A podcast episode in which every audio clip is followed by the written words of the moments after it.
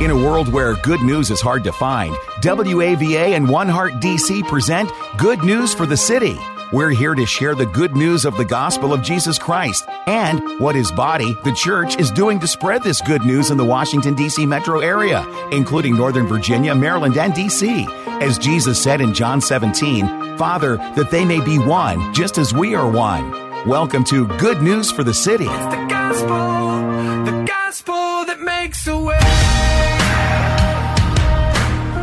Greetings, folks, and welcome to Good News for the City, the radio broadcast ministry partnership between WAVA Radio and One Heart DC, right here on Life Changing Talk Radio, 105.1 FM, WAVA. My name is Dennis Williams. I'm Director of Ministry Relations for WAVA Radio, and I want to welcome you to today's broadcast. Well, folks, today we are continuing our very, very important conversation about racial reconciliation and healing. And today's focus is to going to be on a on an initiative called the Repentance Project and how it is taking action to move our country forward. And so we want to talk about it because it is so very important, especially at this time in the life of our country. And here to get us going, to get us started, to introduce our guest for today is my buddy, my co-host, my good friend, Pastor Brian Bale, Senior Pastor of Christian Fellowship Church in Ashburn, Virginia. God bless you, friend. Good to see y'all. Good to see you, brother. Thanks, man. Well, we're going to pick up on a conversation, Dennis, you mentioned already, that has been an ongoing conversation here at our time of Good News for the City, but also uh, just recently uh, part of a two part dialogue. And so if you are tuning in today, uh, and you have not had the opportunity to listen to our first discussion around this issue that's connected a little bit to the discussion that we're having today, I do go and encourage you to go to goodnewsforthecity.com, look up the weekend of um, the 6th and the 7th of June 2020, or you can go to WAVA. Uh, you can type in the, the podcast section and type in good news. You can go there. There's so many different places you can do it because uh, not that the show won't stand on its own. However, there was so much said in the first show that we did that it gives a little bit of context to some of the good things we're going to talk about today. Amen. And one of the guests on that show that we are fortunate to have back with us on this show is Pastor Aaron Graham. I won't go through his whole bio again, but let's just say it is quite impressive. Um, he is uh, the founder and lead pastor of the district church. Uh, currently, though, he lives in Columbia Heights with his wife Amy and their two children, Elijah and Natalie. And so, Aaron, thanks for coming back on the show. Excited to, to have you and hear some more what you're going to talk about the Repentance Project. But I'm also, uh, Dennis, I'm, I don't use the word giddy very often. It's not really kind of how I like to describe my personality. But I could say I'm slightly giddy today for our other guest because the other guest that amen, we have amen. is Claude Jennings. Now, that means maybe not a ton uh, to people who are listening, but from time to time, you have heard me refer to the man behind the curtain. Uh, the man, the myth, the legend, our producer, Claude Jennings, he is actually joining us. You're going to get a chance to hear his voice today. Uh, he's the one that actually always makes our voices sound better than they really are. Uh, but we're hearing not just his vocal cord speak, but his belief and his passion. That voice is what we're tapping into today Amen. when we're talking about this issue of race and, and how to, to deal with it in a way that would honor God. Claude is a media professional in the greater Washington, D.C. area, serving several local and national media outlets. He's also the founder and CEO of Hopeline Media, LLC, providing media marketing services for business. He is also, as well, uh, the pastor of Impact Fellowship, a church in Greenbelt, Maryland, that focus on community engagement and as well tangible change in the lives of people. So, uh, Aaron, welcome back. Claude, you're here all the time, but welcome to the air in that way. Man, we get to look behind the curtain, Brian. We actually we, get see Claude and how gifted and amazing he is. Yeah, and people don't know that he's actually producing this show while speaking in the show at the same time. So we're gonna Amen. we're gonna test his skill set just a bit. A much higher skill set than I have for sure. Aaron, as one of the founding members, though, of what we call the Repentance Project and the partners of that, I think people are going to hear those words. And I think the first thing we need to start with is give us a little background of what it is uh, and the story behind this work. Absolutely. It's great to be here with you guys again, Dennis and Brian, and so good to be here with you, Claude, as well. I'm excited to hear um, from you and um, just greetings once again to all the listeners out there. Um, I'm excited to share about the Repentance Project. This was something that came together, um, must have been about five years ago. And it's a really cool story how it came together. I mean, it's one of those like God stories, like God moments that can only be explained by the Lord. And um, so I want to tell you guys that story and then kind of tell you about the work Um, so God put it on the heart of, of a few leaders, including Bill Haley, who's the associate rector at Falls Church Anglican, and um, and who now leads also the ministry of Coracle, uh, to pull together black and white pastors and church leaders for a retreat at his recently purchased property in the Shenandoah Valley that he turned into a Christian retreat center. And after purchasing this property, he soon discovered that there was a slave cemetery on the grounds, which was interesting because Shenandoah has long denied that they ever had slaves in their county. Um, hard to believe, being so close to the capital of the Confederacy, that they would deny ever having slaves. Um, but through extensive research, uh, Bill Haley and some others were able to confirm that this actually was a slave cemetery on this now Christian retreat center. And so um, Bill kind of pulled together a, a, number of friends and pastors um, that he knew shared this burden that white um, th- that the white American church has not yet come to grips with the the real racial history of our nation and really truly repented. I think we all know the history of our nation at a certain level, but has there actually been a deep repentance or has it simply been like putting band-aids on a gaping wound? And so um, so anyways, we ended up gathering at this retreat and um, there was probably about 20 25 of us. And honestly all of us are busy pastors and none of us were looking for a new project or anything to be a part of. We all knew we were called to this work of racial reconciliation. It was a miracle to get us all together for that time. But bill wanted to take us to uh, in the afternoon after we had met and prayed to the cemetery um, to pray because uh, he wanted to, sh- to, show it on the edge of his property. And um, and un- unfortunately, you know, in, in, the slave cemetery, it had been covered up. I mean, it would it had never been set apart um, like a typical cemetery to honor the lives um, of those who had died there. And so they were just little pieces of rocks; they weren't mm-hmm. marked, and of these people didn't die in dignity. Anyways, as we started praying, um, Max, who was on the team, uh, said, "Let's take off our, our our our shoes because this is holy ground." And as David Bailey, who leads a reconciliation ministry called Arrabon, started praying, it started downpouring. And it was like so hard. I mean, the rain, was, we were getting drenched. And we kind of all faced this moment like, are we going to run inside or are we going to just kind of wait this out? Well, we ended up waiting it out. Bill Haley's daughter, uh, who's 10, uh, spoke the prophetic word and she spoke up and said, This is God crying. And as we were in that moment, we realized these were the tears of heaven giving dignity to these lives that had been lost, these slaves who had not even been buried, who not only did not have dignity when they lived, but were not buried in a dignified way. And right when we ended praying, we all prayed. It must have been about 30 minutes. Literally, right when we said amen, the rain stopped. And as we were walking back to the house, the sun came out. And we were all drenched, got back inside and we were the, we were supposed to the agenda the last agenda on the retreat was to discern whether god was calling us to do something together. Yeah i think so god made that clear together. probably we right? like, all right i guess god's calling us to do this. So that's that was the birth of the repentance project then right? that was the birth of the repentance project. Now one of the things the repentance project does as i understand it is it helps guide people through pilgrimages to promote racial healing in that way uh, how are those? What are those exactly, and how are those designed to further sort of the mission of repentance to this project? Sure. Yeah. So um, part of it is just being creating resources and experiences for the church in America to really take an honest look at the history of racism and slavery and segregation in our in our country, and to have the opportunity to repent. And I think that knowing the history, the true history, uh, creates that opportunity um, to repent. And I think we're in that moment right now, obviously, as a nation where all attention is on this, that we have an opportunity to not do a surface level analysis of history, but to really do that. And so the pilgrimages, uh, they partnered with the Telos group, which is actually a group that I've been on a pilgrimage with to, um, to Israel and to the Holy Land, to Israel and Palestine, to understand some of the conflict there. But they've curated these experiences through the American South to understand the history there. And then Coracle has helped lead some experiences in Virginia um, that really help understand not only the history in places like Alexandria, um, but also the places of how do I go back through the history of Virginia through the eyes of a slave, through the eyes of those who have experienced um, oppression and segregation. And so it's incredible stories of how how God has spoken to people, kind of like our rain story and other people who go on these pilgrimages. Yeah.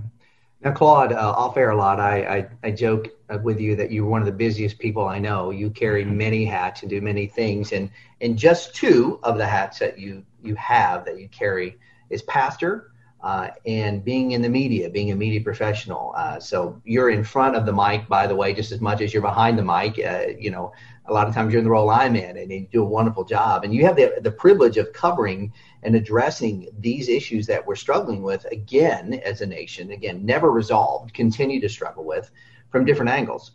In your opinion, what are you noticing and sensing in regards to the reaction and impact of these most recent occurrences that are now occurring around the injustices uh, that happen uh, systemically through a system, but also personally from one person to another.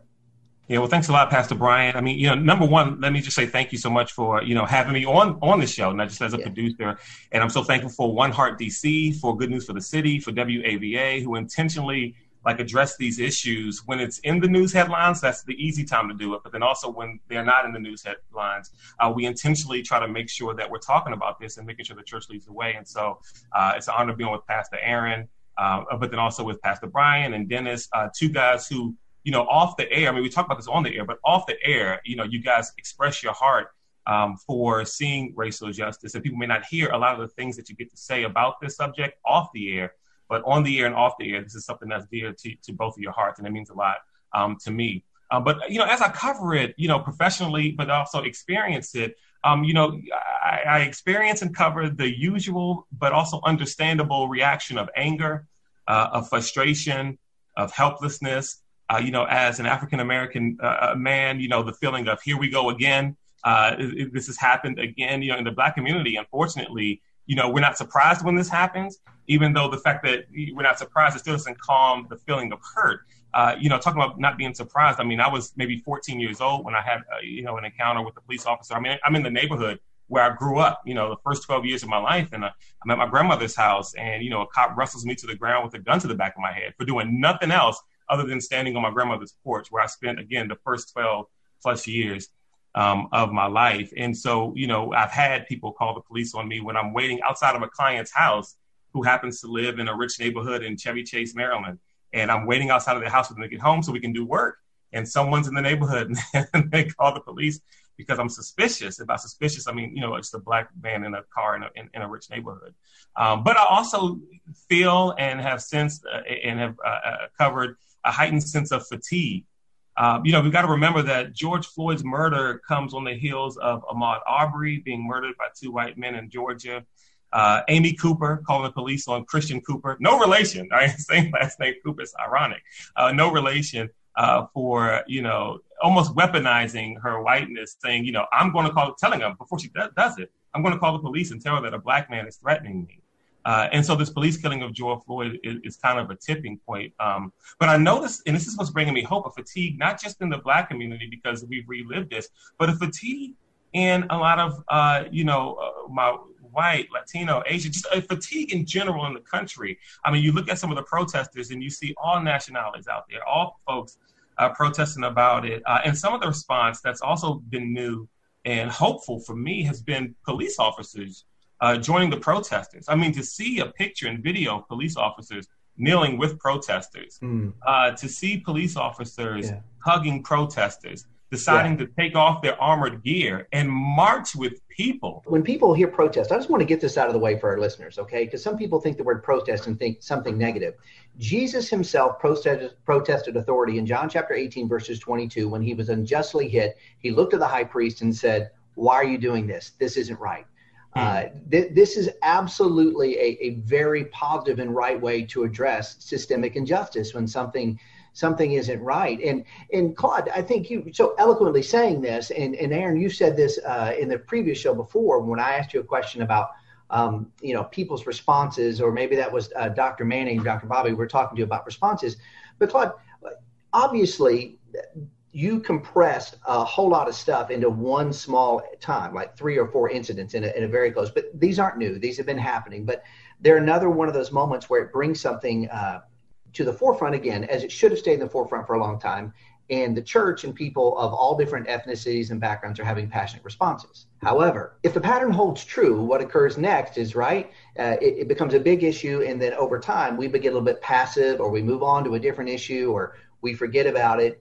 And then as a result, uh, real justice issues get put on the back burner. How do you think, and what do you think needs to happen to make sure that that doesn't happen again this time? That it's just not that it's not important, but that we just don't move on to the next thing and put this on the back burner. Yeah, that's a great question, uh, uh, Brian, and not just a great question, but it's also you know the dilemma, right? You know, we get the initial passion and we get the initial urge uh, and urgency uh, to do something, but then you know follow through uh, doesn't happen, and sadly we, we're in the same place over and over again, um, and, and, that happens because naturally the news cycle changes. Uh, something else comes and grabs our attention. I mean, if you would have thought back a month and a half ago uh, two months ago, you know, we couldn't imagine what would take our attention off of COVID 19. Uh, but here we are, you know, and, and, even though something else grabs our attention, uh, the threat to, to, to, to, Black America, the concern uh, in Black America doesn't change, but for society at large, that attention does go away. And so I think one po- point to remember is that even though it's not in our headlines, even though it may not be front and center in society, it still is an issue for our Black brothers and sisters. Uh, and so, one thing we have to do, we have to put this thing high on our priority list. Um, we have to shift our priorities. Um, you know, we get things done that we want to get done. I think about times when I want to get out to play golf. This is just me personally. Nothing stops me from doing that. I've stayed up all night getting work done till two to three in the morning, getting back up at five in the morning, knocking out more work just to get a tee time. And so we do things uh, that we want to do. You know, the things that we consider important uh, causes us to act and continue to act. And so, for some of us uh, at home, in our families, uh, in our churches, in organizations where we volunteer and things like that, we might need to shuffle around our priorities uh, and make sure that they reflect the urgency and the, the desire that we say we have today regarding, you know, racial healing. Um, also, we need to find organizations and movements that are already pushing us forward and support them, uh, like Pastor Aaron's Repentance uh, uh, Project. Uh, you know, we've got to find these and, and, participate and support. You know, there's no need to reinvent the wheel. There are so many good people and great organizations who are out here working towards the goal of racial equality and racial healing. Uh, here in our in the area, right here in the DMV, they have the infrastructure in place. Uh, and they have people who are passionate and have been doing it for a long time, and they're not dropping the ball. Uh, all they need is some support. They need us to join in, and so we can find these organizations and and we can jump in and encourage those to jump in. Uh, we also have to make sure we have uh, these conversations in our communities, and that we don't, uh, you know, stop the conversation from happening. And you know, quite frankly, you know, white people need to talk to white people about this. White people need to challenge one another talk to one another. You know, how do you feel about George Floyd? How do you feel about uh, police brutality? How do you feel about the systematic racism that Black folks have to uh, deal with? Uh, do you know any Black people who've been pulled over by the police or abused? And, and, and if they don't, share stories. Share with them this show. Share with them the podcast. Let them hear my story. Uh, so share with them those stories. And it, it basically moves from uh, the attitude of someone's got to do something, something needs to change, somebody has to do this, to I need to do something. And I need to hold myself accountable and my community accountable to making sure that we do something. Yeah, and I think uh, to go back to you, Aaron, that one of the things the Repentance Project does is it, as I understand it, is it really, really pushes towards those deep, honest, rough conversations that need to happen, not just uh, cross racial barriers, but inside the same racial divide, where people who come from the same place of not feeling the system of system, systemic oppression of racism, if I can get that out correctly, not feeling that to say, hey, how are we a part of changing it for other people? Mm-hmm. Yeah, absolutely. And just amen to what Claude shared around the need not just for diversity, um, but for white for white people to talk to white people about this. And I think that that's a really important word that I don't want to move too quickly past. And that's really the heart behind the Repentance Project. It's a multiracial team that is leading this of some really dynamic pastors locally here in the DMV area and also nationally. Um, people that are pretty well known in the Christian circles, like Andy Crouch, have been a part of it. Uh, folks like Kendrick Curry at Pennsylvania Avenue Baptist Church and Cheryl Sanders at Third Street Church of God here in DC but the, the the the real audience for what we've written the the big part of repentance project is something called this america uh, the, the an american lament and it's a seven week devotional that has prayers and scriptures and takes each day an honest look at something in the history as it relates to slavery and segregation. And the audience really that really needs to go through this is white Christians in a sense. And that's really the call. And it's it's it's hard, I think, for anybody to read it, but I think it's a really important thing to bring into our devotional life. And um, and so I would encourage you guys to go to repentanceproject.org and to download. It's actually free. Uh, we created this resource for free and um, you can download that uh, print it out and make that a part of your daily devotional life um, and, and, seek god in these times. And there's also i believe on the website right a statement of repentance. Who is that for and uh, and direct the listeners so to speak how they can go read it understand it and then sign on yeah, absolutely. So if you go to repentanceproject.org, org, there's a, a, a short uh, statement of repentance that we would ask you to go and sign. And um, I mean, I'll just read the first line of it. It says, I am sorry that our nation has prospered at the expense of African Americans for 400 years through slavery, slave codes, Jim Crow, segregation, and lingering inequality in many systems in America.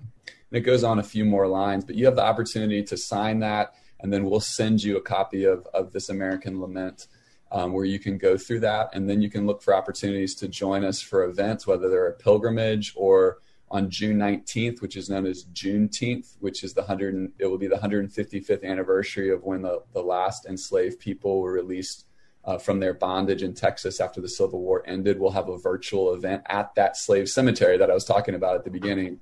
And so you guys can find all of that on, on the website and get connected. It's just one way, just one small thing that we're trying to do to serve the church. And I think this is an important time um, for all of us, a teachable moment, particularly for us as white Christians. And I think the timing of the show for people who are listening to it uh, air, uh, you know, live over the weekend is that that's coming up this Friday. Uh, so it's something they could still get involved in uh, and do in that way. Hey, we got a minute or two. Um, I know that I love hearing from you, Aaron. I love hearing from Claude because uh, Claude, you made that great point that um, we we find time for the things that we find deeply important. Uh, everyone is busy. Uh, we wear that too often as a badge of honor when I'm not sure that's exactly what it is. And so we find ourselves saying, I'm too busy for this, I'm too busy for that. And so I think you've made a wonderful push and a call for the gospel to happen through repentance um, by saying, find time to do this, whether it's a pilgrimage, whether it's going to the website, whether it's it's having cross-racial relationships or it's speaking white person to white person about the type of things that need to do and change in order for the system uh, to to turn around. So, Aaron, maybe in just a quick minute, and because we're about down two minutes left on the show here today, could you tell us a story how God has worked uh, through this project, maybe in just one person's life? Absolutely. So, our team, our leadership team, just heard from David Drake, who's a pastor of Church of the Resurrection in Baltimore, which is a fairly large Anglican church. And he went through this American lament, and I think during Lent, the Lenten season and um, he read it and was inspired to take his church through this journey, um, even before all of the latest with the George Floyd killing. And so he was already on a journey, um, kind of a step ahead of the news. And I really would encourage other pastors to do that because I think we as the church are supposed to lead. And so, um, God forbid uh, another incident, but I'm sure we will see another incident we need as the church to be prepared. And so I'm so encouraged by pastors and leaders who are taking the time to study and understand our history so that we can lead as the church and impact our culture um, and society at every level. Uh, and I'm encouraged every time I have a chance to uh, talk to, to brothers or sisters uh, in Jesus Christ who are stepping out uh, and talking about the things that Jesus talked to um, Dr. Manning, Dr. Bobby, in our last one. Again, if you haven't listened to the one before this, go back to our podcast, as I said earlier, and listen to that. Mentioned how when Jesus opened the scroll and started speaking, he said he's here to bring the good news to the poor and the oppressed. Uh, and, and that is the gospel. It is good news to everyone, not just to some. So, Dennis? Yeah, God bless you guys. Man, oh man, I could, you know, this is another one of those times, Claude. We say it every time, don't we, buddy? that uh, this is just way too short because I could listen to you guys for um, hours. And I mean that. I mean, this is powerful stuff that makes us all think and I pray do more than think, act, and do something about it. So, uh, thank you guys. God bless you, man. This is powerful, powerful stuff. Thank you all for listening again. And for more information, you can go to repentanceproject.org. That's repentanceproject.org. Or if you want to listen again and get more information, go to goodnewsforthecity.com. That's goodnewsforthecity.com. Again, WAVA.com. Put in the keyword good news and re listen at our podcast page, WAVA.com, keyword good news. Or again, if you really need to, you can call me at the station. I get my messages daily, 703 807 2266. That's 703 807 2266. So thank you guys. God bless you. Um, thank you all for listening. We'll see you again next week. And remember, it's the gospel that makes a way. The gospel, the gospel that makes a way. Thank you for joining us and listening to Good News for the City, a gospel partnership between WAVA and One Heart DC. This is a partnership movement which celebrates and seeks to accelerate the move of the gospel into the Washington, D.C. metro area. It is our prayer that through this radio broadcast ministry of good news for the city, we will see transformed lives and communities, and more and more people responding to the good news of the gospel of Jesus Christ. We want to help bring unity to Bible believing people and churches in order to multiply our impact in our city, and we would love for you to join us. You can learn more at goodnewsforthecity.com. That's goodnewsforthecity.com. Or you can go to WAVA.com, keyword good news. Or you can call us at 703 807 2266. 703 807 2266. And remember, it's the gospel that makes a way.